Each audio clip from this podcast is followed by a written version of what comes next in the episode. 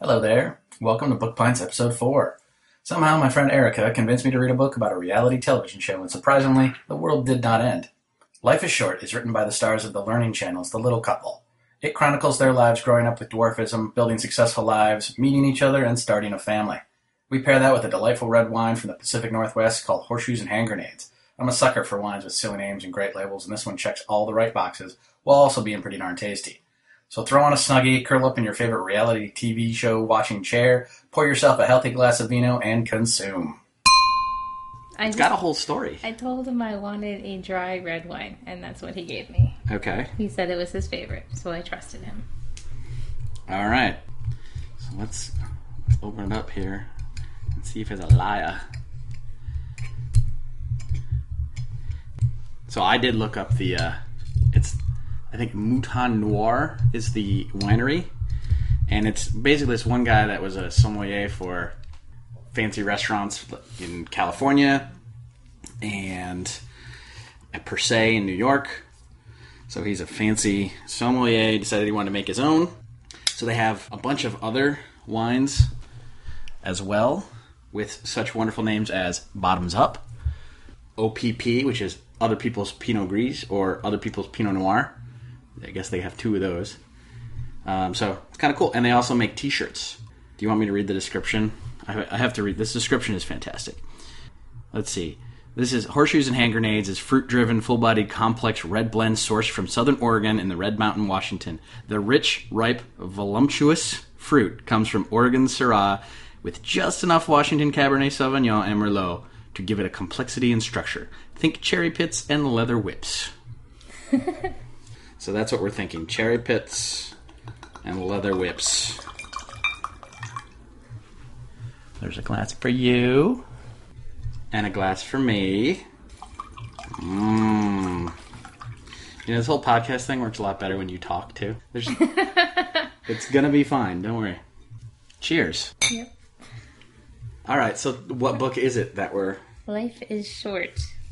No pun intended. Yes. So tell me, you picked the book. So give me the backstory. What backstory? Well, what's the book about? Who are the people? Oh, okay. I thought you meant like how I found the book. Well, you can tell me that too if it's interesting. I found it on a table at work. Okay. All right. Well, tell me why the book. Well, one night I was just kind of channel surfing, and I saw the adoption special about their two children, and I thought it was very wonderful, and they are very interesting people, and they have lived very, very interesting lives, so that's why I decided to read the book. And they're little people, yes. Right? So that's what's the name of their show? I don't even know. The Little Couple. The Little Couple. Mm-hmm. I think it's just Jenny Arnold is just listed as the author. Dr. Jenny Arnold. Right. Does it list her husband as the author as well? Okay. Bill Klein. Yes. So they have a show on TLC, and so you can't sleep, so you're up all night, you're watching it. And were you, like, tearing up? Well, yeah. I mean, it's a beautiful thing when somebody adopts somebody and you document it. So they went to China to adopt their son, and they went to India to adopt their daughter. And it was a very, very short kind of time period. Usually people wait years, but both their children have the same kind of dwarfism as they do. So they were kind of pushed up on the list, and they got them very quickly. Yeah. So let's talk about the book. Because most of the book is not about that. No, I know. That's like the last part. Yeah. And I think that's unfortunate. I would have really preferred to read a lot more about that. That's really interesting to me. I have a feeling that they're going to put out another book, but this was just kind of their show. I know you don't want to really talk about that or fixate on it, but that's what they largely... Talk about it. You can talk about whatever you want. Their show largely fixates or, you know, is focused on the kids and, you know, how they're raising them and how they come to be together as a couple. But it does not really ever give you any kind of background on the two of them. So that's why I think the book was really great, was that you got, you know, how they grew up and all of that backstory, which is really, really fascinating to me, at least. Okay. I don't know if it was to you. Well, I think the parts that were really fascinating were the parts that were where they were dealing with this, you know, the specific differences of their particular dwarfism that made it difficult for them to have a normal life, and how they sort of tried to have a normal life. And I wanted more of that. That was my big complaint. So, but before we get into like me talking about the book. Tell me what you thought of it. What did you like about the writing style, all that stuff? I liked that it went back and forth as a narrative between the two of them. They got to say what they needed. It wasn't just, a ghostwriter kind of coming in and just writing, this is what happened. You really got to hear it from them firsthand. At least I felt like that. I don't know if that's actually what happened. But, also just the emotion that it conveyed when they were telling their stories about, their difficulties or their challenges growing up. I felt very connected to that, and it was very interesting, and I read a lot of it at once. So... The back and forth is, kind of standard storytelling when you're telling two people's stories, right? And that generally works. And I thought they were at their best when they were talking about the more, for her, I thought she was at her best when she was talking about the surgeries and she was explaining that. She's obviously a doctor, but she's also really good at communicating that. So that came across really well, and you got a sense of what it was to go through the surgeries and that kind of thing. And he was, I think, at his best when he was describing his college years and sort of him trying to find himself as an adult. And he describes that he sat on the, 3 floors up or whatever, and he's sitting there and he's just on the edge of jumping. And I thought those were the things that were really great about it. Right, but I also think that speaks to who they came to be as adults. Sure. Yes, she's, a doctor, but he's also, a businessman who kind of has to deal with whatever the world throws at him. And I think his earlier years got him adapted to that point, which is great. So. Right, and that's what I think that was, when their voices were the strongest is when they were doing that. Yeah. Yeah. Yeah. The thing that drove me nuts, though... was they spent a lot of the book talking about stuff that is just incredibly boring and minutia, and it's I understand all those things happen, but there was a whole chapter describing the wedding. Oh my god, it was just every other wedding planning is not fun. Well, it's the idea of it and all that kind of stuff, but the intricate details of it. I was bored out of my mind on a couple of those chapters. I just also feel that also contributes to you not being so into the you're not invested emotionally in the show, and I feel because you actually saw the wedding on the show. Right. And I feel if you had seen that and if you were kind of a devoted watcher, you might have been a little bit more interested in it. So you didn't pique your interest because you just, So you're saying the book is really more of a companion to the show than a book on its own right? In a way, yeah. Okay. Yeah. The later parts of the book, yes. Okay. Definitely. But the beginning part, like I said, there's really nothing except for, a few references here and there about things that have happened to them, when they were growing up. Right.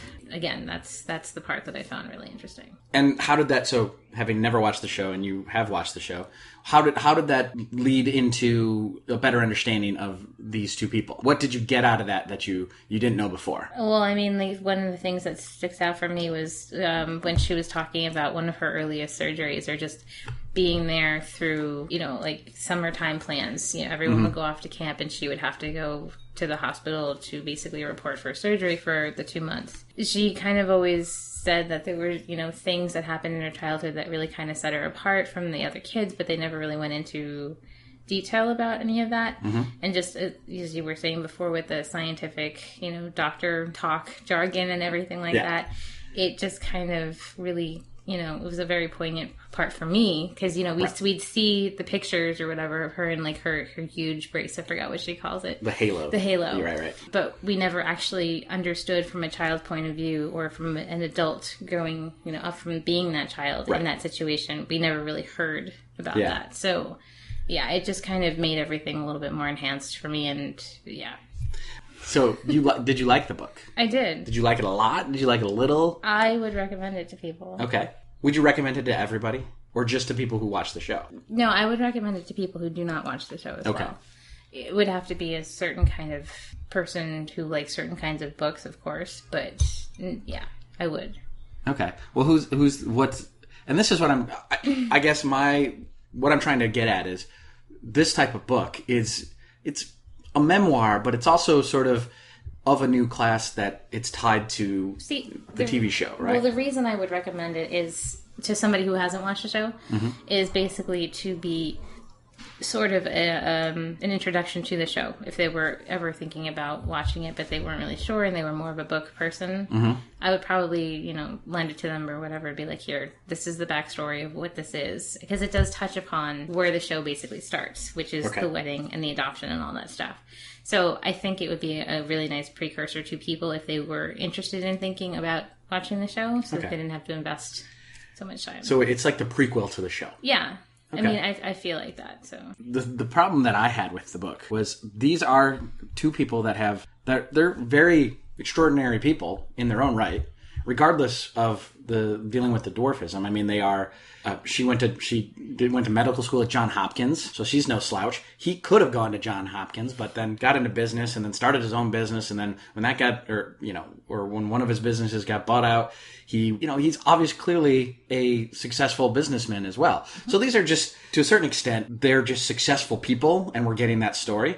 And I know people always like to hear stories of successful people and the fact that they had all these struggles that normal people would not have to deal with, right? But I feel like you're missing, I mean, and I know this is, it's about the book, but I feel like you're just missing some kind of element that I can't describe, or it doesn't translate as well in the book, but there is something just so charming about them that it doesn't just matter that they're just successful. Right. And I think I do understand what you're saying. And my complaint was, I know that it was in the book. It just wasn't in it enough.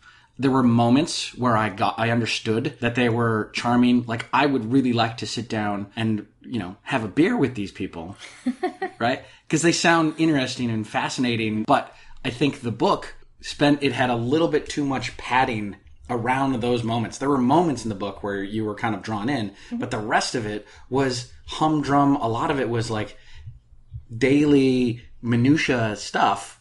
I kind of have to, obviously they're not writers. Mm-hmm. So this was their first time taking a stab at that. So I've got to say to the editors, you got to be a little bit tougher on these folks. They're smart enough that they can obviously do it. They're not incapable. I mean, on the other side of that token, they could have been them wanting to put more in and, just not being able to.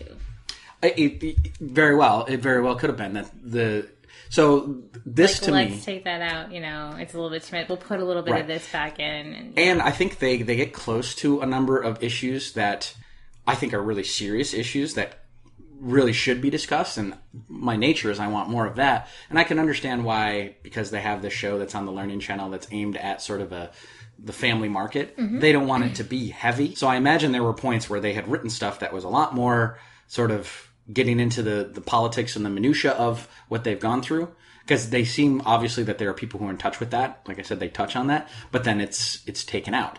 So that was my overall sense, is that it was padded with fluffy stuff. And whenever we got to the meat of the stuff, we didn't get enough of it. I always wanted more of that. See, whenever that happens, though, I feel like it's not the writer's fault. It's the... Yeah. Yes. I put it on the editors. Yeah. Right. Because I think that's not to say that they didn't bring it to them. No, that's... you can't know what happened in the back room. Exactly. I don't know what happened in the back room. I'm just saying from my perspective as the reader, which is the only perspective I can have, right? Mm-hmm. I wanted more. And so I say whoever the editor was that didn't either draw that out or said no when it was presented, I'm like, no, you did it wrong. I want more of that. Bring that in. And also it was like there were some really weird moments where, for example, there was the best friend in high school. Mm-hmm. Or a friend in high school had been taking classes at the University of Miami part of her senior year and was supposed to go there and they were going to be roommates. Mm-hmm. And then it's like a one-liner. Then we got really bad news that she wasn't going to go to the University of Miami. And then that's it. And we're like, we're not told why. We're not told anything. And it's just left like that. Right. I don't know if it was something that was too personal and they didn't want to bring it up. But see, that's when I'm like, it's the editors, because it was touched upon. Like, she went there, and there was probably more to say, but she was probably been like, we don't really want to do that. So they're very well-spoken individuals, and it's clear. I'm sure that it was placed in there, but it was just taken out.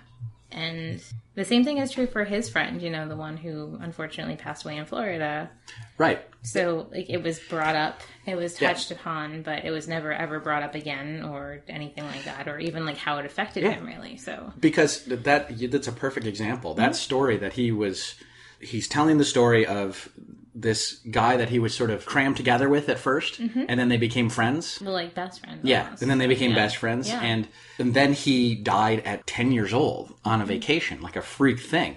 And then, again, nothing was said about that. But that, to me, for someone who is never going to be able to blend into the crowd and finds a friend. Age. Yes. Yeah. It's one of those life moments where it really kind of defines you in some way. Yeah. And you carry through. But, again, it was never touched upon. And that was the moment that I really wanted to have. Mm-hmm. Because he did so well describe himself in college and the emotions that he was having and how, you know, he had this girlfriend and so it's clear that he can kind of convey that. And I wanted that. And I wonder, so what do you think was the editor's, can you divine any intention here? I just think that there is an age of innocence that kind of people try to preserve. So if unfortunate things happen to you when you're younger, you know, you can touch upon it, you can say it, but we don't necessarily, you know, not that we don't want to hear about it, but it's a little bit maybe even to say taboo to talk about it. Right.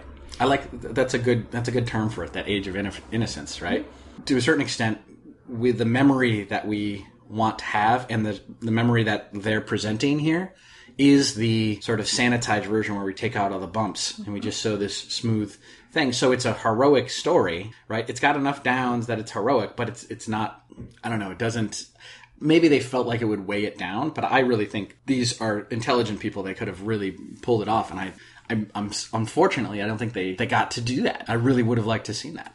And then, I mean, same kind of thing when they, towards the end, when they're having, she has her medical problems, mm-hmm. he has his medical problems. This is all while they're adopting two children. Well, she got sick when she was in India. Right. Right. And she had to get on a plane and come back. He sent her home. Right. Yeah. And she didn't want to go. And he stayed there with Ben, you know, who is William now. Yeah. And the story that we got of that mm-hmm. in the book was really just a couple of paragraphs of, oh, Bill is such a great husband that he, you know, called me. You know, and he said he stayed up all night tracking the phone. You know what? There was a lot more going on. I wanted to see. But I feel like that's where those chapters is where it turns into a companion to the show, because the show you see everything. Right. So, and the book, I wanted to hear their voice and say, this is what you saw on television. This is what was going on inside. Oh, no, I agree with you on that one. Yeah. I do. Yeah. That's the one thing. That's the one thing. I got one agreement. I just want everyone to know I have this on record now. Erica has now agreed with me. And we will probably edit it out. I didn't even tell people who you were. You're Erica, but I'll write something. I'm that voice. You're what? The disembodied voice. The disembodied voice. You're just floating up there. It's like it just appears. Mm-hmm. How's your wine doing? It's good. I like blended wines. There's a lot of wine snobs out there. I am not one, but I like wine a lot. Would you consider yourself a wine snob or no? No. No, not at all? My wine snob friend has to order for me. Oh, so you bring one along. So, yeah, I do. It's good. I'm like, personal sommelier. This is what I want. Yeah. All right. Yeah. But you do exactly the same thing. I go into the wine store and I say, what's your favorite thing? This is the range of what I'm looking for. Well, I didn't actually do that. I walked up to him and I was just like, I like reds and I like them dry mm-hmm. and not too bitter. And he was just like, I have the perfect thing for you. And I was like, great. And it's called Horseshoes and Hand Grenades. I know. And the label's kind of awesome too. So the label is kind of awesome. I'll freely admit, I have bought many a wine simply because I like the label. Oh, that's not why I bought this one. This is the one probably that I tried and loved. That's not why I bought it. That's not why you bought it. Mm-hmm. But it was the recommendation. It was. It's really, I mean, it's got, so when you go to like nerdy wine tastings, you're supposed to tip the wine and see if the color runs. And this has got really great, strong color throughout. It's pretty. Mm-hmm. It's a pretty wine. Oh, she's going for more. I am. Oh, dear. We haven't even made it past 20 minutes and already. Listen. Favorite. Wine. Favorite wine ever. Do you just want a straw? Please. Just put it right in there. Bottle. Just right in. I'm trying to Drunk History. No, I'm kidding. Oh, Drunk History. Love that show. Back to the book. Oh, okay. Keep it on track. I like it. Good. I had kind of mixed emotions about this book. And I know you, before we actually were able to sit down and record it, mm-hmm. you were trying to get me to give you my opinion. I'm always trying to do that. Yeah, but I wouldn't because it's hard for me. I can't say it was good, it was bad. I generally think the structure of it was bad, and that's what held it back. Like I said, I liked their voices a lot. But I feel like most books like this that are, you know, they come from a television show end mm-hmm. up to be this model. Like, this is the quintessential model for this kind of book. I think you're right. Unfortunately. Right. Like you said, you know, there are certain parts where you want them to go into deeper detail, and for one reason or other, they just don't, or they can't, or it might affect their image of how their show is, or what have you. Yeah. But I feel like this is really how a lot of these books are produced. So. Yeah. I think you're right. I think it was probably... They do have a sort of formula for this. Mm-hmm. Have you read any other books that were sort of the same sort of tie-in? I did. I don't remember the title of it, but it was another reality show type book, and it followed kind of the same format where there were things that were always kind of touched upon in the show, mm-hmm. but were never actually explained or talked about at length. Right. So I feel like that has to do with, you know, just the integrity of the show and just, you know, the image that they want them to have and all of the other stuff. And they do have to be kind of mindful of that when they make a book like this. So yeah, I definitely, I would agree with that. That is my impression as well. Mm-hmm. How do you think that, is that a good thing to tie it into the show like that? Or would you prefer to have something that was a little bit more... See, I think this would be a great starting point mm-hmm. for them, and that's why I'm hopeful that there might be a second book. Right. Because in it, I mean, these book sales, like of this book alone, they have... It wasn't available in the warehouse for like a month. So, you know, it sold out. It was on the New York Times bestseller list. I think it still might be. So there is a lot of interest in it, and I feel like there are going to be a few people who feel the way you do, that, you know, things need to be expanded upon. Right. So I'm hoping that maybe once the show concludes, whenever that might be, they will be allowed to, you know, produce a second book where they can touch upon it or go into a little bit of detail about their children's lives or whatever, because I don't think that they went too much into detail in that and here beyond the adoption and all that other stuff. Yeah. But there have been, you know, they've been with them, I think, for a year at least or two right now. Yeah. So they've, you know, immersed into American culture, and they've, you know, had to basically become sociable with the children here, and it was a little easier for one than it was the other. And that is all very, very interesting. So, you know, that there's enough material there where they can safely do that. Yeah, and I felt like the majority of this book, really fully half of it, should have been like the first two chapters of the actual book, right? Like it really was. You feel like this is like an appetizer to a full course meal? Is that how you feel? I feel like all of this could be condensed into the appetizer. Really? Right. Yeah. Right. I mean, this book, the whole book, as a whole, is an appetizer. It really was an appetizer, and I think, not to say anything against appetizers, but no. I really felt like there was a lot but of stretching. You wanted to know more, right? About certain things. Yeah. Yeah. But this is one thing that I say, and I don't know if this was, and I especially felt it more when she was writing than when Bill was writing. I felt like there was a lot of, I'm going to put a shiny face on this. I'm just going to make everything sound perfect and happy. And I could tell there was undercurrent there, and I'm just not going to talk about it. And it got to the point where I'm not sure if it's just, that's just the survival mechanism that you build in. You have these memories, and so you make them rosy. You know, there are certain things where she did not shy away from, but there were certain things that she really did. And so I wonder even if there is a second book, do we get more of that, or do we get sort of the deep dive? And if it's just about me wanting that, who cares, right? But I don't think that's just... I don't think that could be just solely attributed to the editors. I think that has to do with her medical training, which is hilarious, being brought into her personal life. Because when you are a medical professional, there are certain things that you have to make seem rosy and whatever. And by doing that just every day, in your ins and outs, in your conversations... I hadn't thought of that. That's just what you do by nature. Right. It becomes who you are.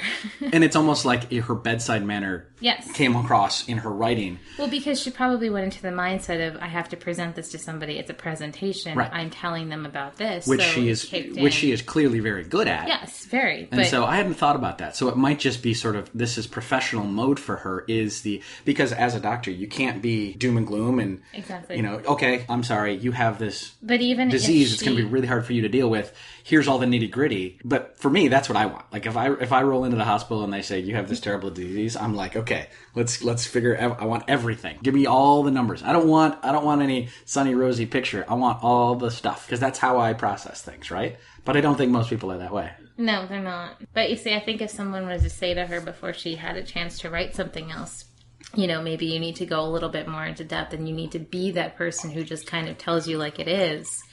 I feel like she's fully capable of doing that. Absolutely. And I really do think that it was just kind of her, for lack of a better term, bedside manner that kind of hindered her in that respect. Right. But that's just me. Right. One of the interesting things about just their story was that both of their parents got divorced, and then one of them got back together. Mm-hmm. But the strain of that, the difficult medical condition throughout their lives did have an effect on their family. And I did want to hear, as a child of divorced parents myself, I wanted to hear how they processed that, how that shaped them, because it's very easy to say, oh, it's my fault because I was the one that made it difficult. Well, didn't he kind of blame himself? Yeah. Yeah. So he did that, I think, very well. He was much more emotionally direct in his writing, but then he would undercut it with jokes about cars, you know, which is a totally dude thing to do, right? Right. Which, you know, I do, but they're just not usually about cars. It's about gadgets. What else you got? I like the Flying Lion. The Flying Lion. It's one of my favorites. The little song that her father sang about the Flying Lion. Yeah. Yeah. Started crying on the beach. Oh. You were crying on the beach? Yeah, a little bit. You know. Right. Okay. So I've had this experience with a number of books, not with this book.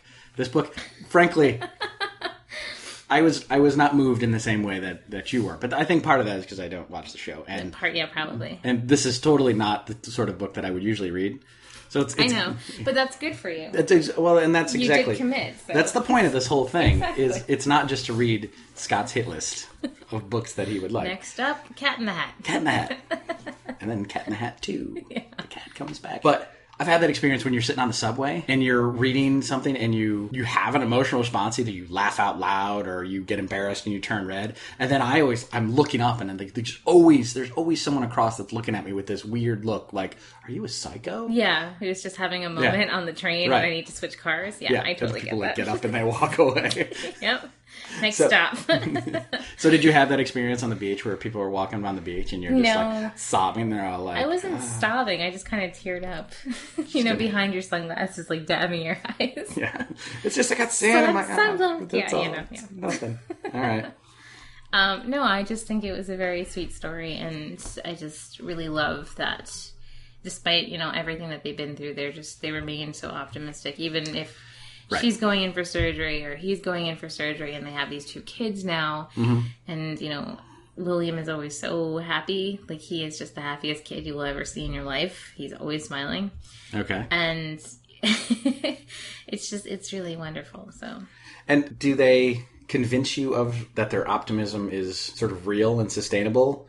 Or well, they have their downs. Yeah. They show you that too. But for the most part, you know, just given everything that they've been through, you would think that maybe they would be a little bit more, you know, just kind of inward or insular or something, or just not as outgoing and not as optimistic about everything.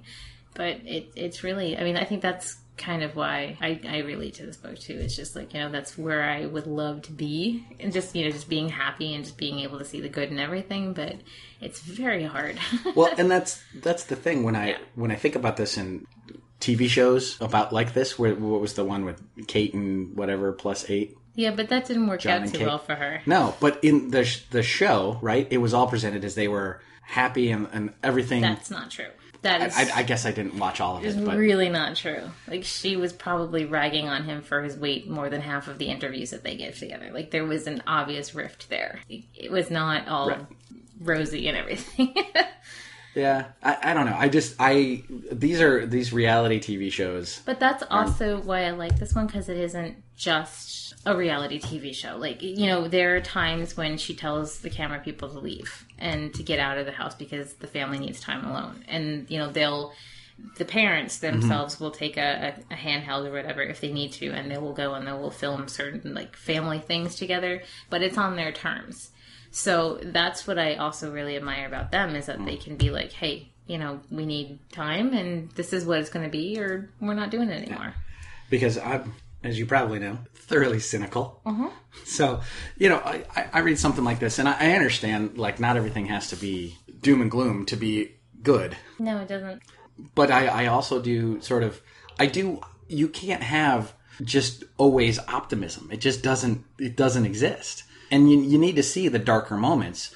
And I think it's really important to make that optimism real, is to see the darker moments and see the struggles. But is that something that you need to see in order to be appreciative of the optimism? Or is it just enough for you to realize that, hey, these people have been through, like, you know, a lot, and this is their end result, and just be like, okay. I guess I'm trying not to be about just what I think I need, but I think well, I'm just trying to get, like, you know, your perspective. Right. Well, not just yours, but the perspective on that. Right. And because I'm sure other people feel that way. Yeah. And I think what I'm trying to get at is to tell a story well and convincingly and engagingly. I think you need to have that contrast and not just I gloss over it and say, okay, bad things happen and now I can be optimistic. You need to actually see it, right? They need to describe the low points so that the high points are just that much more engaging, just as a narrative. Because even though it's a nonfiction book, you're crafting a narrative, right? But again, I kind of attribute that to her bedside manner, being a doctor, having to present things a certain way. Not that she hasn't gone through things, because there are things on the show that aren't always, you know, sunny days. But it's just the end results, you know, that I think we see a lot more of, which is fine. But that's not to say that it didn't happen. Well, I agree that it's not to say that it didn't happen. And in real life, when you're sitting down and you're meeting someone for the first time, you're right. You're going to have a long friendship, hopefully, and you're going to learn those things. They don't need to describe all the things for you to understand that they have a happy personality. But we're not talking about just sitting down and meeting somebody. They've created a book that's a narrative, and that's my critique of it, is a critique of the narrative, not of the people. That gets lost a lot, because especially with these reality TV shows, like if I were to watch the show and say, I don't like the show because I don't like how it's shot, I don't like the structure of it, there's all sorts of things I could not like that have nothing to do with them, right? People would say, well, you're just doing it because you don't like that couple or whatever. But so with the book, I did not like the structure. I didn't think it was pulled off well. I did not like that there was so much padding and all that extra stuff. I think it stood in the way of what I assume is probably an interesting story, but I couldn't get that out of the book, right? And I think that comes from part of that. You call it her bedside manner. I think that probably does contribute to it, but that's where I put it on the editor, and the editor needs to realize that. I agree. Right. So maybe we should go call the editor. But it could just be that this was the formula, and they're just like, here's... But it's a winning formula, because like I said, it's on the New York Times. Yeah, but list. Selling books does not mean that a book is great. No, but it profits, bottom line, gross margin, all that beautiful stuff. Yeah, but I don't care about that stuff as a reader. You don't, but the publishing and the editors do. Well, that leads to a really good discussion. Something like this, which I think could have been much better, but it certainly doesn't have to be to sell, right? And that leads publishers and people to think, well, this is what I have to do. But couldn't they just do it better? It would still sell. It would probably sell better, but you're also just making better art as well, right? So something like a book like this, where maybe, sure, it's sufficient, but they had an opportunity to be really great, I think. But to play devil's advocate, when do they really, like, they very rarely deviate from winning formulas. Like, they're not really kind of interested in, you know, let's be the ones to change everything. Let's be the ones to actually delve into it and change this and make it better art. It might be profitable. It might not. You know, we'll probably at least break even on everything. But why take that risk when they're, like, to your point, there are so many people who have done it before and set the formula in action. Well, and I think why do it is because eventually you have to take the risk, because eventually you will find, like, this might be a winning formula for now, but if you take the risk and you make something even better, exactly, you're the new winning formula, right? And I agree with that. And I agree, why not? Yeah. But this is what they're thinking. I maybe it is. Well, if I had to put money on it, I would say. Yeah, you're probably $2 down on cynical publishers. We haven't really talked about the fact that they're dwarves, they're little people, whatever the term is. Because one of the things that I think he did really well was describe when people use the word midget, how that sort of relates. It's an insult. There's no medical version of that word. It's always an insult. Yep. And getting to understand that at some point is, I think, an interesting thing, because that's a group of people who are attuned to the discrimination that we could never possibly understand. And it gives us an insight into just, in general, discrimination. Right. So what did you think about that as...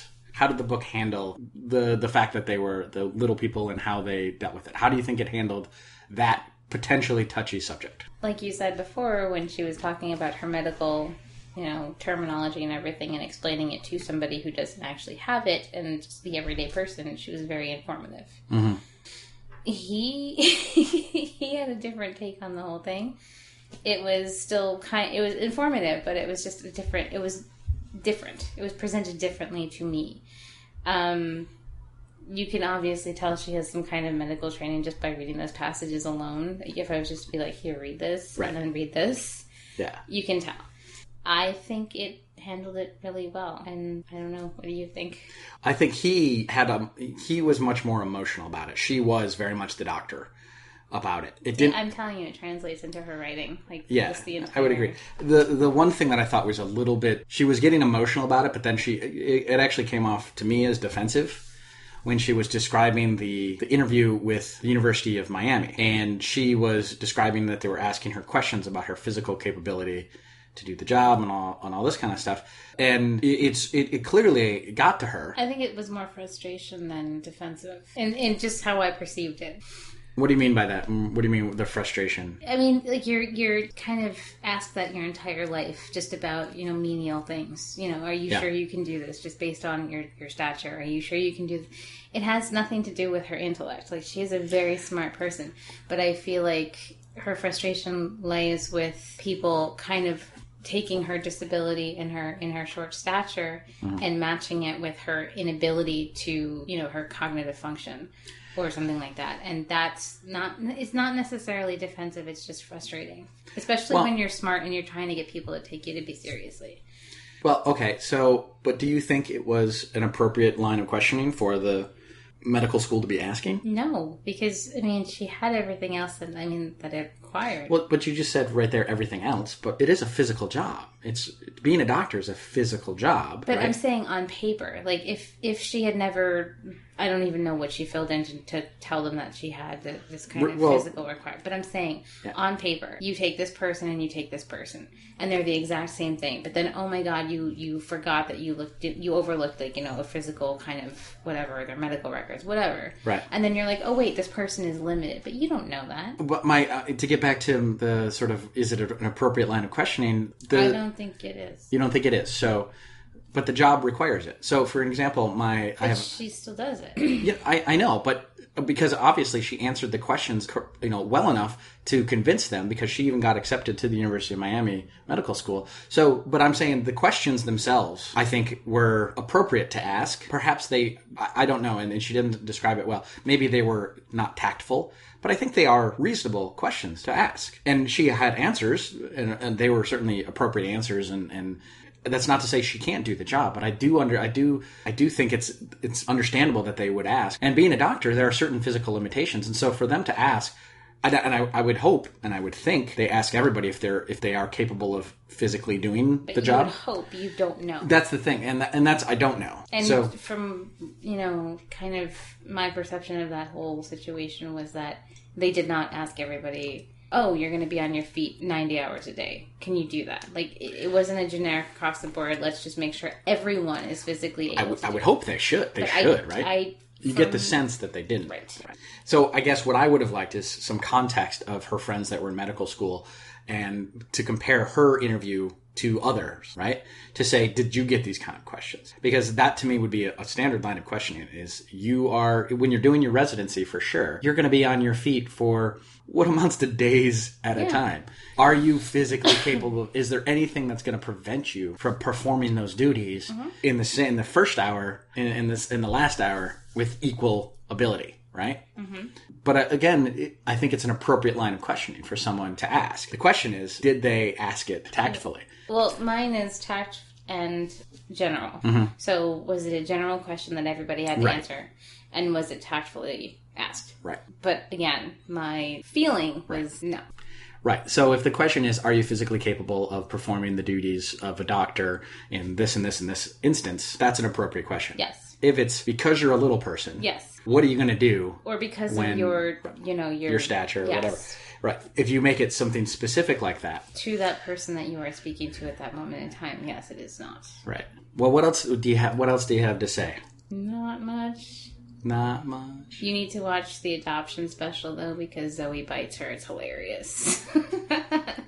Like, they go to pick her up at the orphanage, and they're waiting, and, you know, like, bated breath and all that other stuff, and they finally get her, and she just starts screaming bloody murder. And, you know, her caregiver walks away, and they're left with this little baby. And they go to get on the charter bus to take them back to the hotel, and she just bites her, like, ah! And, like, you know, the Jen lady, she's like, oh, she bit me. And Bill's like, oh, well, she's your daughter. And I'm like, that's wonderful. That's how kids work. Mm-hmm. And then, you know, they brought her into the hotel room, and little, you know, William is there. And he's all excited because he's getting his new baby sister, and he doesn't really know what that means, but it's exciting. They walk in with her, and she's kind of, you know, really scared. Mm-hmm. And he just, like, kisses. He just starts kissing her foot, and she calms down. It was really cute. So, yeah, that's what made me read this book. But... Right, and I just wish I wish there was more of that in the book. Well, you have to watch the show. So what we're saying is basically this book was... the DVD extras for the show.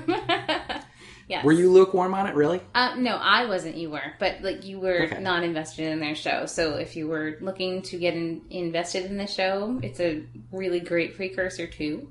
Right. If you were already invested in the show, then you would probably enjoy it just to get a background on them. But, yeah. I recommend it either way. We done? Next up, 50 Shades of Grey. 50 Shades of Grey.